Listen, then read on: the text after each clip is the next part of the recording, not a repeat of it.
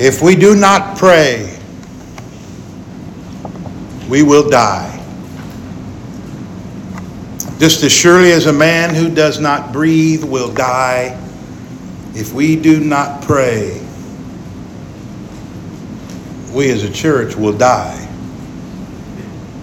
Even if we manage to keep the doors open, if we don't pray, we'll be just like the church in Sardis. In Revelation chapter 3, verse 1, Jesus said to them, You have a name that you are alive, but you are dead.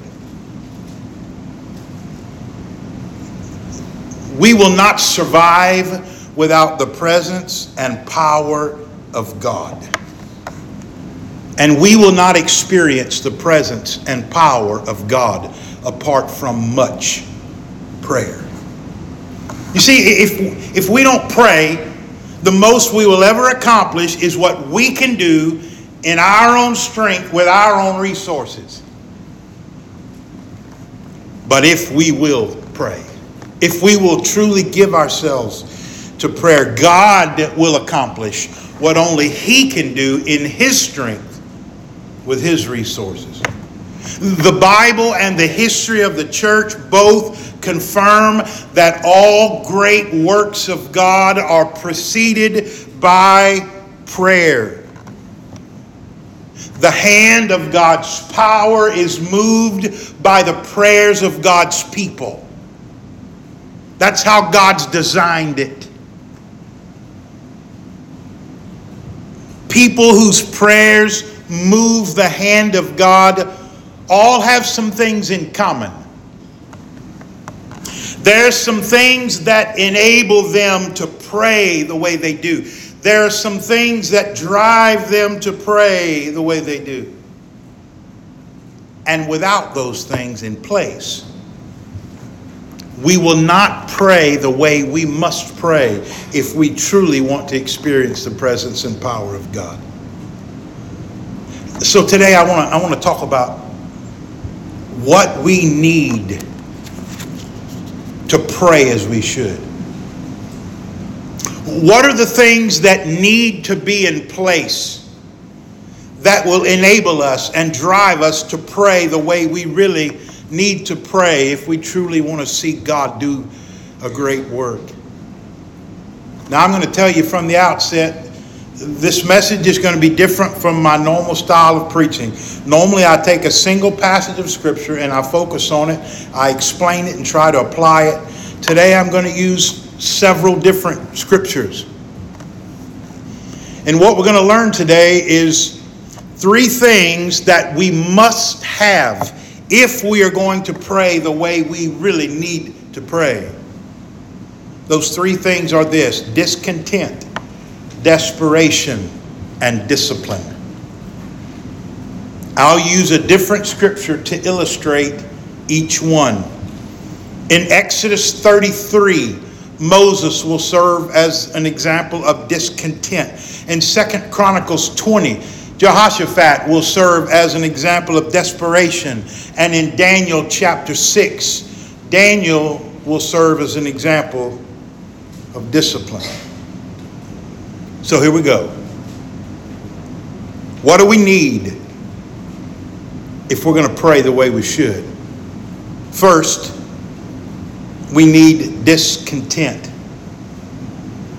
Here we go back to the book of Exodus.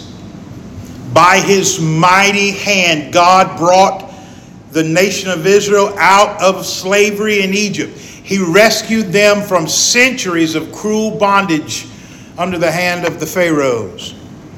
And after he led them out of Egypt through the Red Sea, he brought them to Mount Sinai.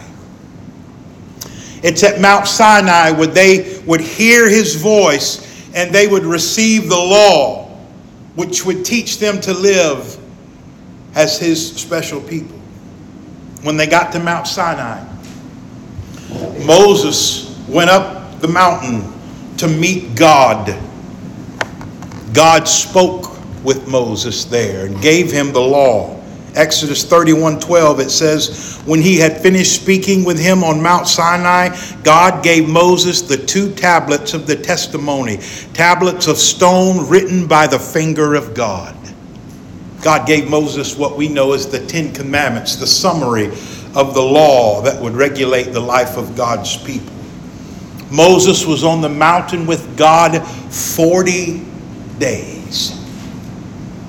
Meanwhile, the Israelites decided something must have happened to Moses. The people saw that Moses was gone a long time and he never came down. So the people went to er Aaron, Moses' brother, and said, Look, make us gods who can go before us. As for this Moses character, we don't know what's happened to him. So Aaron said, Okay, take off your gold earrings you and all your children, and, and bring them to me. So they took off their gold earrings, they brought them to Aaron, and he made a, a golden calf out of all these golden pieces of jewelry. He fashioned it and told the people, Okay, this is your God who led you out of Egypt. And they began to have a feast, worship, and celebrate. Of course, Moses has no idea what's going on down in the valley. He's up on the mountain with God. He was unaware, but God wasn't unaware. In Exodus 32, verse 7, Yahweh spoke to Moses Go, go down at once, for your people, whom you brought up from the land of Egypt, have corrupted themselves. They have quickly turned aside from the way which I command them.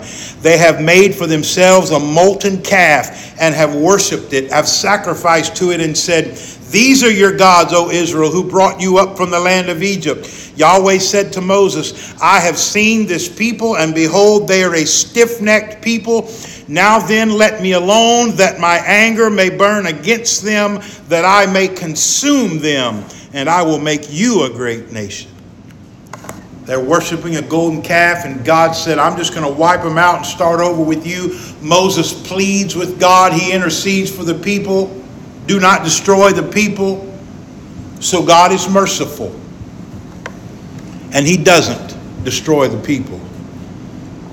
Now, I want you to look with me in Exodus 33 the first three verses. If you're using the Bible that's in the back of the pew in front of you, it's on page 93. Exodus 33, look at verse 1. Then Yahweh spoke to Moses Go, go up from here, you and the people whom you have brought up from the land of Egypt, to the land of which I swore to Abraham, to Isaac, and to Jacob, saying, To your seed I will give it. I will send an angel before you. I will drive out the Canaanite, the Amorite, the Hittite, the Perizzite, the Hivite, the Jebusite. Go up to a land flowing with milk and honey, for I will not go up in your midst, because you are a stiff necked people, lest I consume you on the way. Now get the picture. God said to Moses, I'm going to do for the people just exactly what I said I would do. I'm going to give them the land that I swore, made a promise to Abraham, Isaac, and Jacob to give the land. I'm going to give the land. I'm going to send an angel before them to drive out all their enemies, but I will not go with you. I'm not going to go in the middle of you, stiff necked, rebellious people. Now look at verse 15 of Exodus 33. Then Moses said to the Lord, If your presence does not go with us, do not lead us up from here. God said, You rebellious, wicked people, I am not going to be with you. Moses said, Well, if you're not going, I'm not going.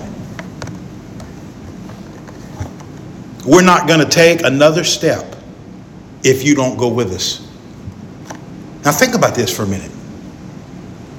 God was still going to give them the land. He was still going to drive out their enemies. It, it, was still a land flowing with milk and honey. They, they would have that just the way God promised. But yet Moses said, if you're not going with us, I'm not going. Well, why not? He's given you everything he promised. Here's what Moses knew without the presence and power of God, all of that other stuff meant nothing. Moses knew it would be better to live in the desert with God than in the promised land without God.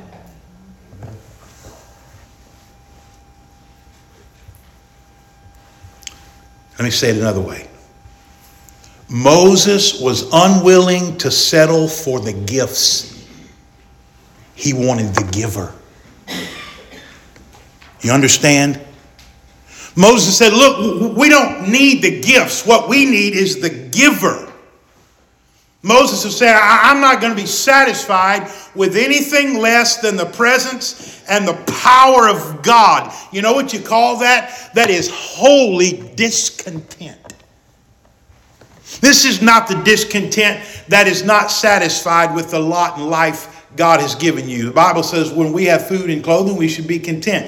That's that's we're not talking about that kind of contentment. We're talking about a holy discontent that says, I will not be content with less than the blessing and power of God. I will not be content with God's gifts. I want God Himself.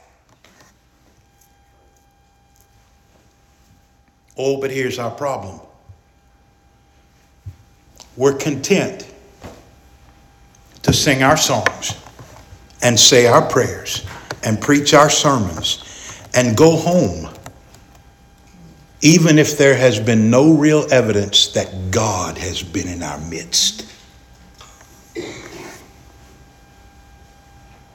we're content. Even though the only thing that's been in that baptistry for months is dust and dead bugs. We're content. Even though week after week the altars in the house of God are destitute of the prayers and tears of God's people. God forgive us for being content without his manifest presence and power. Listen, church, we need a holy discontent. Like Nehemiah.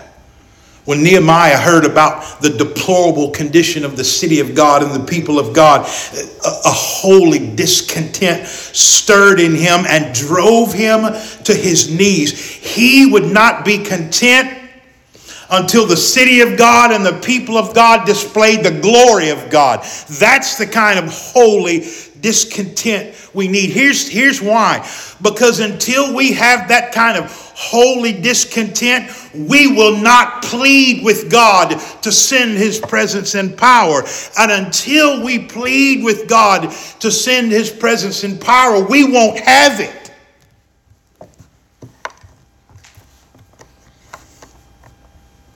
God give us a holy discontent that will drive us to pray and keep praying until the chains of sin are being broken and people's lives are being transformed. God, give us a holy discontent that will drive us to pray and keep praying until believers are visibly, noticeably growing in the grace and knowledge of God. God, give us a holy discontent that will drive us to pray and keep praying until these church grounds are alive with the sound of children and teenagers learning the gospel. God, give us a holy discontent that will drive us to pray and keep praying until the presence and power of God in and on this church make us a mighty force for the gospel and the glory of Jesus. If we're going to pray like we need to pray, we need discontent. But that's not all we need. We need desperation. Here we'll be in Second Chronicles chapter 20. If you're using the Pew Bibles, it's page 465. Second Chronicles chapter 20. This is during the reign of Jehoshaphat.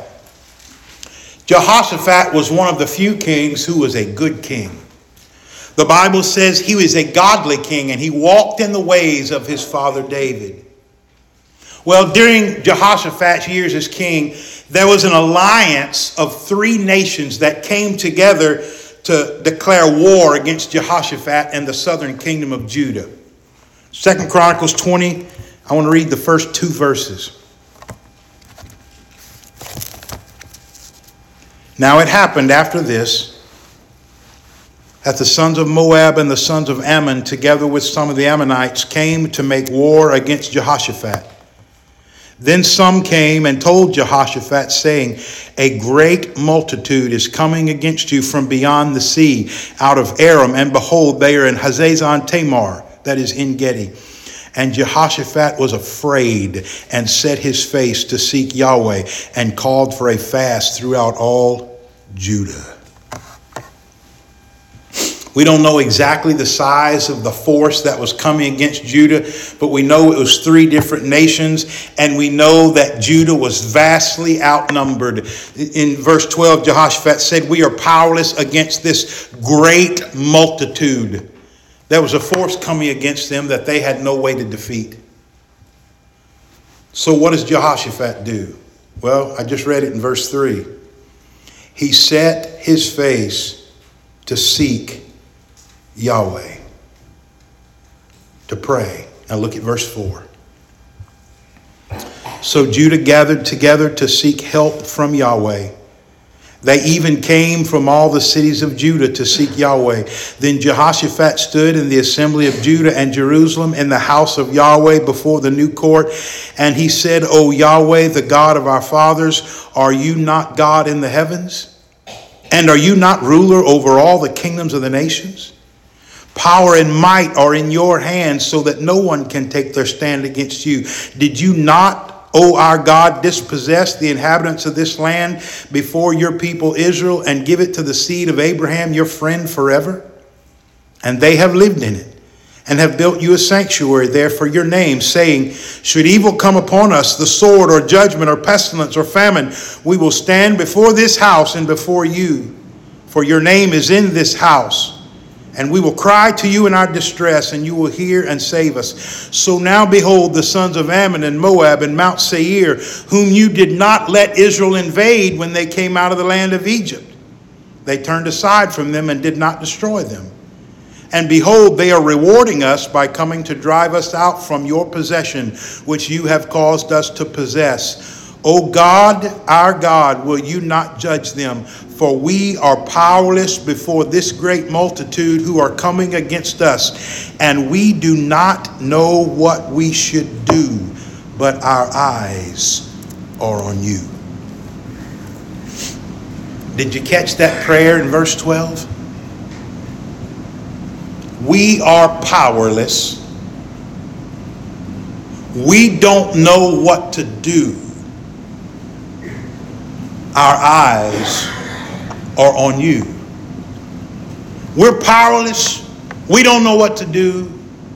We're looking to you, oh God. This is a prayer driven by desperation. God, we are desperate. If you don't intervene, we will not survive. That's exactly what Jehoshaphat is saying to God. If you don't intervene, we will not survive. We are powerless. We're looking to you, absolutely helpless. So, so often, our problem is we don't realize how desperate we are. We are absolutely helpless but somehow we don't see it. Even though Jesus said in John 15 5, apart from me, you can do nothing. Our gifts, our talents, our resources, our knowledge, our skill, our education, our experience, all of that is useless without the presence and power of God. Only the power of God can save lost people. Only the power of God can transform believers so that we look more like His Son. Only the power of God can awaken the heart of sinners and draw them to Christ.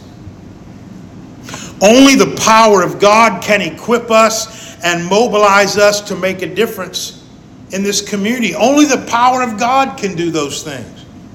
Listen, without the presence and power of God, we are helpless to do what God has placed us here to do. We're like a little boy pushing a lawnmower around the yard without the engine running. We can expend all the energy we want to, but we're not accomplishing anything.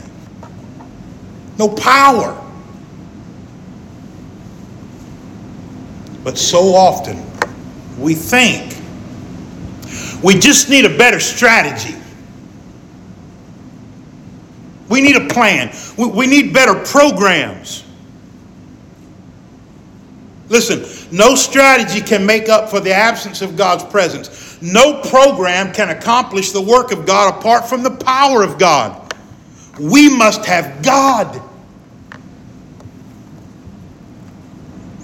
We can be guilty of thinking if we just had more workers, if we just had more resources. Listen, but no number of workers can advance the kingdom of God without the presence of God. No amount of resources can compensate for the absence of God's power. We must have God.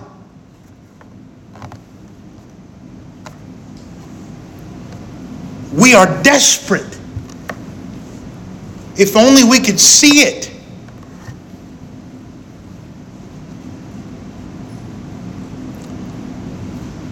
This church has no future without the direct intervention of God's presence and power. This church has no future unless God will intervene and send his presence and power. Listen, it is only when we realize how desperate we are that we will pray the way Jehoshaphat prayed. He knew how desperate he was, and that's what drove him to pray the way he did. And in his prayer of desperation, God heard and God delivered his people. Listen, we have got to get to this place where we will say with all of our hearts, God, we are helpless. We don't know what to do. Our eyes are on you.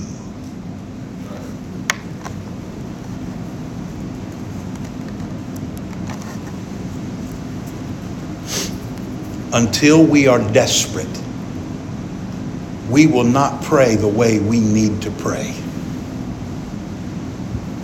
We'll say a prayer, but we won't pray, and there's a difference. Saying a prayer and really praying. God, we're helpless. We don't know what to do. Our eyes are on you. Oh, that we can get to that place. Oh, that God would give us discontent. Oh, that God would give us desperation. So we will truly pray. And there's one more thing we must have if we're going to pray the way we should, and it's discipline. Daniel chapter 6. Please turn with me to the book of Daniel. If you're using the Pew Bible, it's page 904.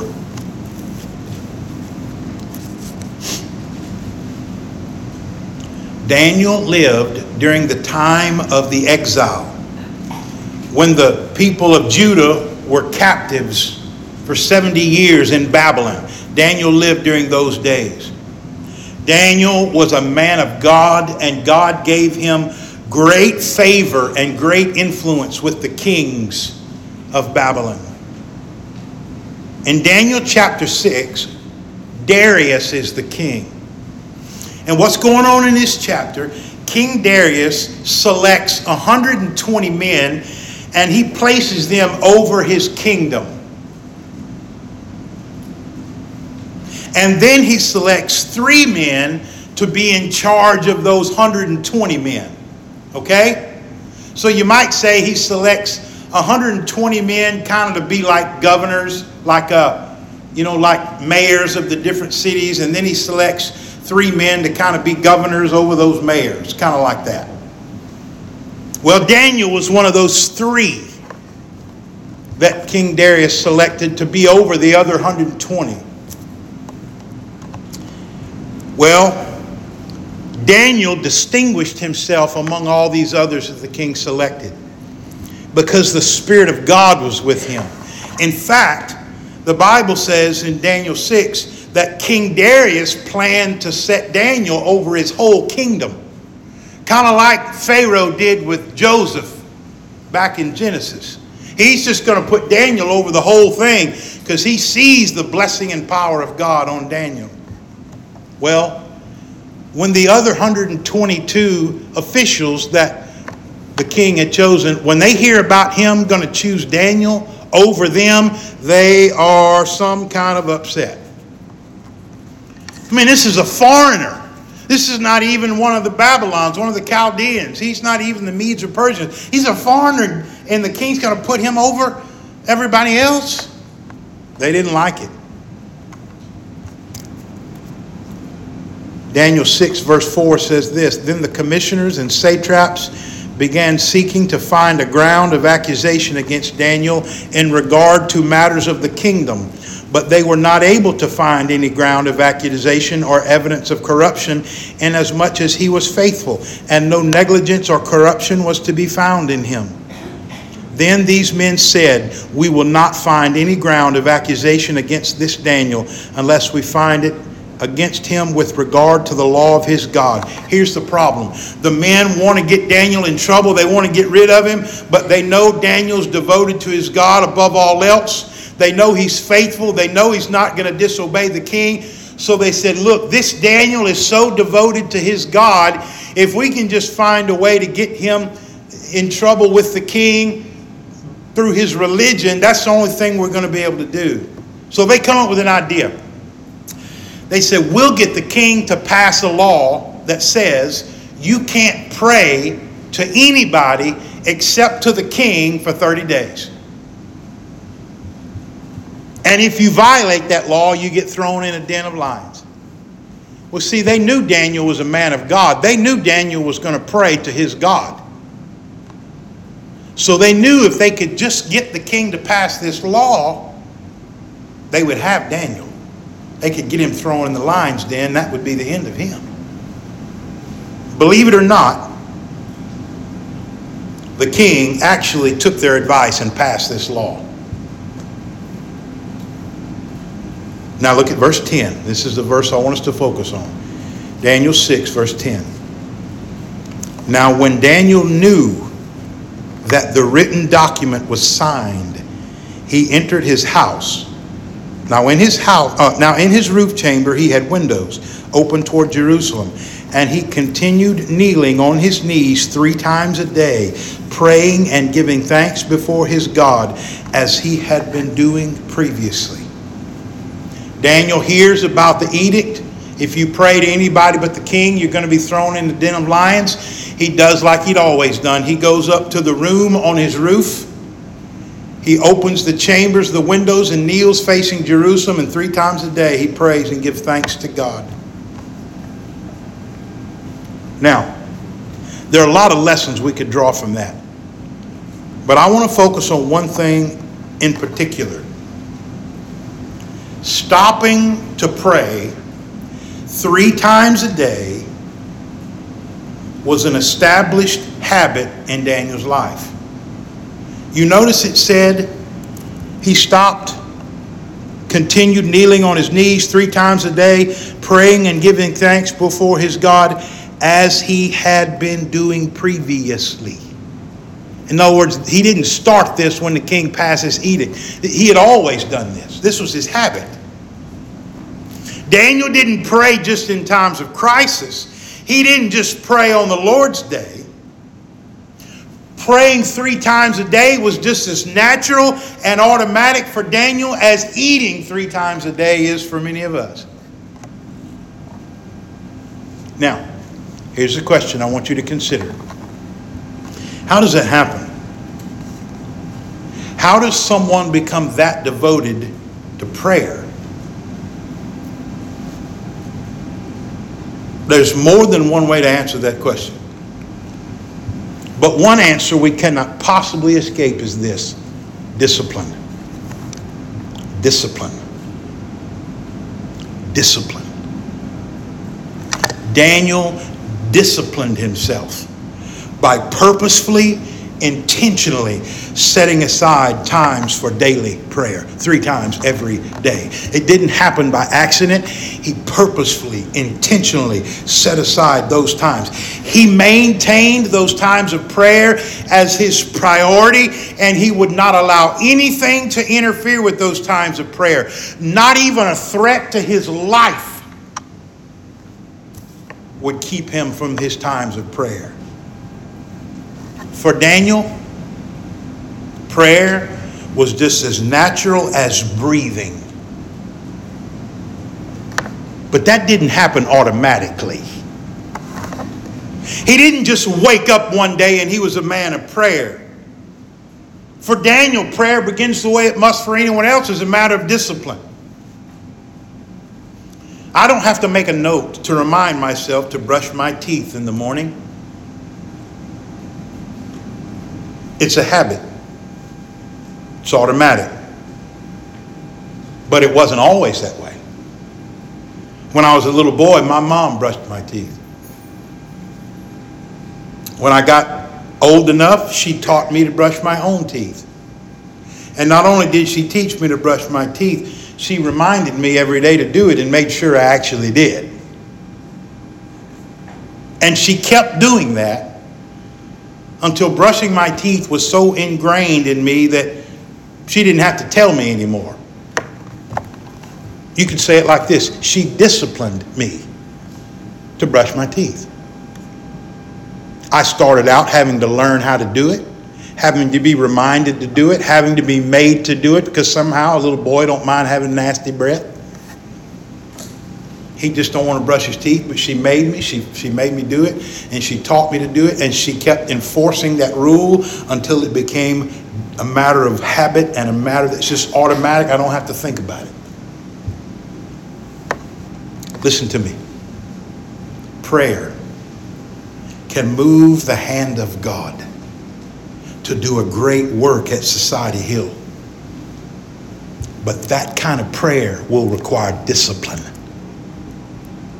discipline. That means we have to purposefully, intentionally set aside specific times to pray for our church, and we must guard those times, not allowing anything to interfere with them. We must pray even when we don't feel like it. We must pray even when there are a million other things clamoring for our attention. We must pray even when God seems a million miles away and you don't think your prayers are rising above the ceiling. We must pray on days when prayer comes easy, and we must pray on days when it's hard, like pulling teeth. We must dispense with any and all excuses that would keep us from prayer. And you've got your excuses, and so do I. If we're going to see God do a work here, we got to lose the excuses why we don't pray. I'm just not sure what to say. Well, learn. I get distracted. My mind wanders. When you lose focus, refocus. Right? Listen, if you're driving down the highway and you kind of lose focus and you drift off the shoulder of the road, what's the first thing you do?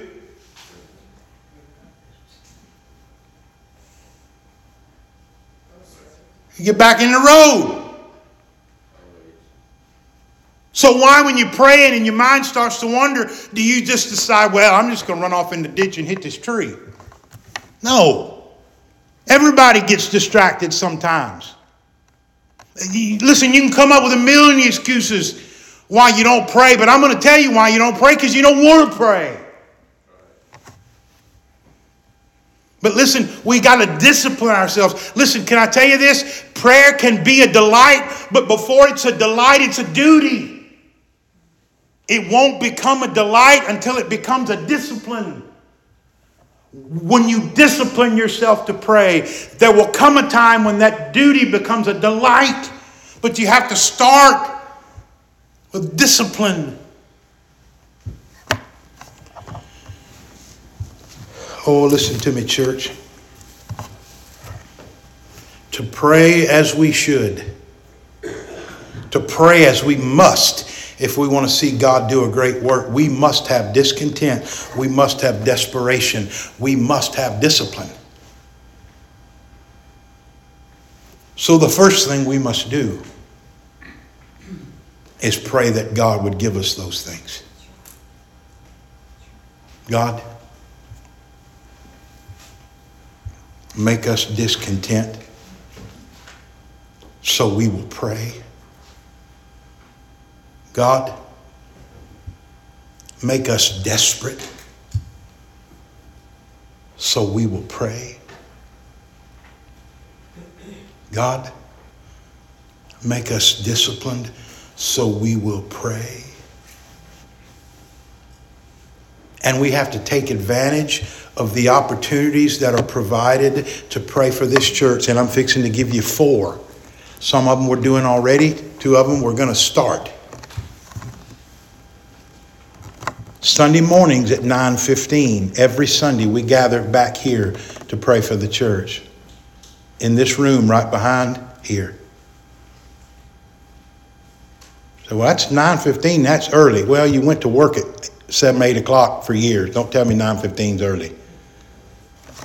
Listen, I've worked four hours by 9:15 every day. We gather at 9:15 every Sunday. Sunday evenings, immediately before the sermon, we're going to begin having a time devoted specifically to prayer for the church. We're going to come and gather in this altar and pray for this church. Sunday evening, just before the sermon. Now, I won't be here tonight. Brother Mark MacArthur's going to be preaching. I'll be on the road to Oklahoma. But as soon as I get back, and you're welcome to do that tonight, but I won't be here. But we're going to begin doing that on Sunday night. Wednesday evening, prayer meeting. If you haven't been on Wednesday evening lately, you'll notice we haven't been doing any Bible study at all. We just pray. We pray for the church. We spend the whole time, about 40, 40, 45 minutes praying for the church, praying for each other, praying through, through the names on the prayer list. And here's another one I'm going to begin doing, and I want to invite you to join me. I can't start tomorrow because I'm going to be gone, but as soon as I get home, I'm going to prayer walk around this church at 6 o'clock every day for about probably about 15 minutes. I'm going to come up here every day at 6 o'clock and walk around this sanctuary and pray specifically for this church. I'd, I'd love you to come join me. Now I'm going to be in my pajamas and my slippers, and my hair is going to be a mess. And there's some days that I won't show up. I may have something going on. If I don't show up, you pray without me. If it rains, I'll come inside and pray. But I've determined, God spoke to me last Monday night about this. I'm going to begin praying every day. I'm going to come up here and walk around this place and beg God to do what we can't do. And I want to invite you to join me. Can I tell you something, church? There's no limit. There is no limit to what God can do in and through this church if we'll give ourselves to prayer. I'm telling you, you, you got no idea. You can't even imagine what God could do if we'd really get serious about praying. Ask, seek, knock He can save lost friends, lost family, lost neighbors. He can heal and restore marriages. He can deliver people from their addictions. He can fill these pews with people who desire to know and worship Him. Listen, God can do great and marvelous things if we will only pray.